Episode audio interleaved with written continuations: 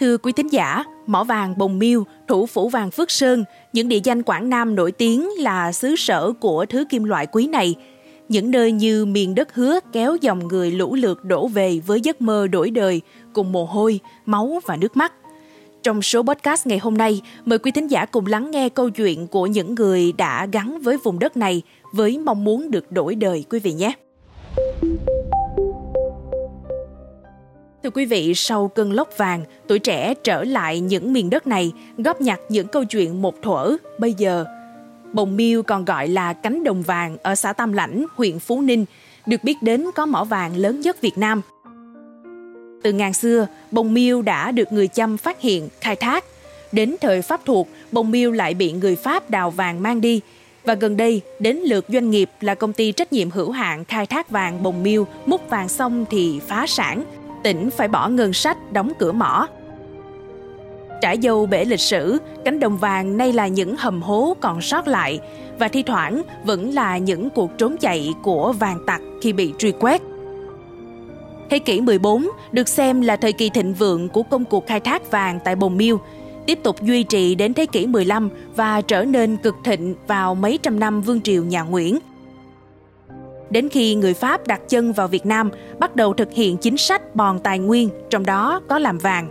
Những bậc cao niên của làng Bồng Miêu kể rằng, xưa kia khi người Pháp mở đường, lập sở khai thác vàng, đã có câu ca từ ngày Tây lại cửa hàng, đào sông Câu Nhí, bòn vàng Bồng Miêu.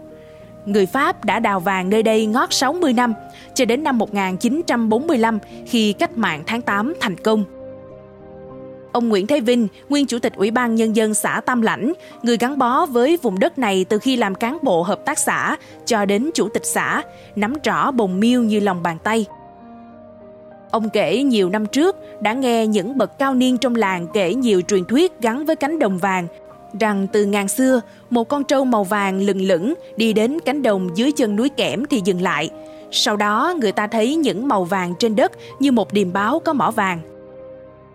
Dân làng còn truyền nhau bông miêu được gọi là cánh đồng cò bay vì rộng mênh mông là một phần, mà còn hàm chứa nghĩa khác, dù có làm ra bao nhiêu vàng cũng bay đi như cánh cò, được bao nhiêu cũng mất hết.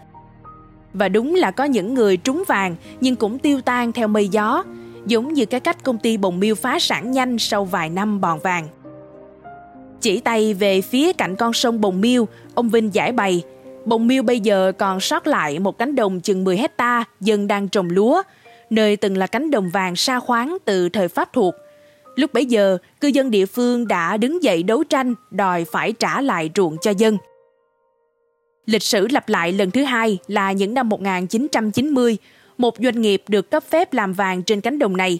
Khi công ty này ngừng, dân làng và chính quyền kiến nghị lên trên buộc trả lại mặt bằng, hoàn thổ lại để dân trồng lúa – Ông Vinh chia sẻ rằng, chính nhờ quyết tâm ấy mà cánh đồng trừ là nơi canh tác lúa cho bà con nơi đây. Chúng tôi đến Bồng Miêu những ngày khi dấu chân lực lượng chức năng truy quét vàng tặc còn in ở hố gần, núi kẽm, thác trắng, bãi thải, đồi sim. Mùi khét lẹt của những láng trại, lều bạc bị đốt cháy, tiêu hủy vẫn nồng nặc. Thấy người lạ xuất hiện, cánh chim lợn vội phóng xe bám sát nhất cử nhất động, men theo đường mòn lên núi kẽm, địa điểm nhức nhối nạn vàng tặc. Một người đàn ông chạy xe máy tấp vào dò hỏi. Chúng tôi đánh bài ngửa là nhà báo, nghe vậy người này lãng tránh. Mấy ngày qua, vàng tặc gần như nằm im trước những đợt truy quét rất rác. Qua nhiều đầu mối, chúng tôi gặp T, một vàng tặc Ông thổ lộ cũng vì cuộc sống mưu sinh nên ông cũng như nhiều người dân ở Bồng Miêu phải làm cái nghề mà người ta gọi là vàng tặc trên chính quê mình. Ông Tê nói rằng nghề ngỗng không có, tuổi đã lớn, biết làm chi. Chẳng đặng đừng mới phải lên đây đi mót sái vàng. Một phu vàng khác là S cũng tâm sự rằng đi ruộng, trĩ ít nên một số người mới phải đi lọ mọ mót vàng ở những bãi cũ của công ty vàng để lại, kiếm thêm tí mắm tí muối, không làm vàng thì chẳng biết làm chi ra tiền. Nhiều khu vực đồi núi ở Bồng Miêu bị cày xới nham nhở, hầm hố ngổn ngang, nhiều bãi đá chất cao thành đống lớn. Bên cạnh đó là các hồ sái quặng mà vàng tặc dùng để đải vàng sặc mùi hóa chất. Những hầm mỏ được đào khoét chi chít ở các sườn núi, lều bạc dựng lên, vàng tặc đào xới lấy sái quặng, bồng miêu lại bị bòn trúc. Nhấp ngụm trà, Ông Nguyễn Thế Vinh tâm sự, người dân ở đây chủ yếu vẫn là làm nông nghiệp, trồng keo, chăn nuôi, còn thi thoảng có một số đi lọ mọ trong bãi vàng. Theo ông, khi công ty trách nhiệm hữu hạn khai thác vàng Bồng Miêu còn hoạt động, xã đề nghị họ phải tuyển lao động địa phương. Tuy nhiên, họ nhận được khoảng 200 người, chủ yếu là lao động phổ thông. Trước khi công ty vào khai thác, từ năm 1986 đến năm 1990 cũng có doanh nghiệp làm vàng sa khoáng. Họ trúng lắm, nhưng chẳng có đóng góp gì cho địa phương.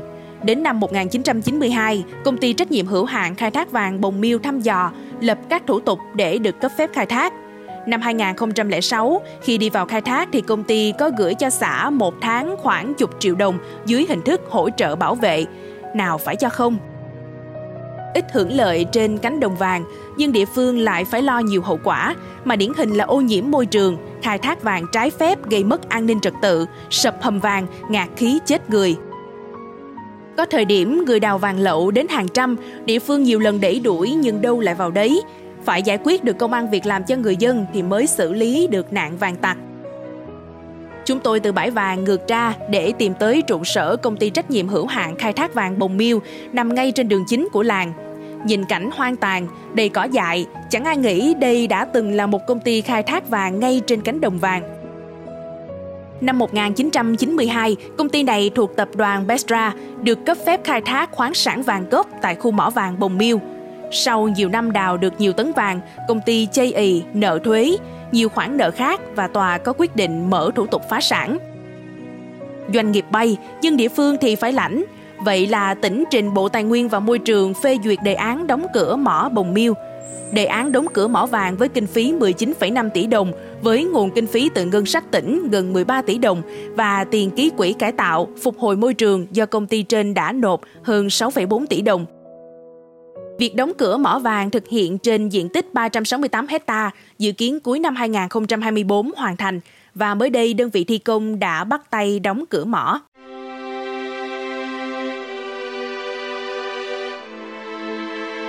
Thưa quý thính giả, mong là số podcast ngày hôm nay đã mang đến cho quý vị câu chuyện nhiều cảm xúc của những người đã gắn với mỏ vàng bồng miêu suốt nửa đời người.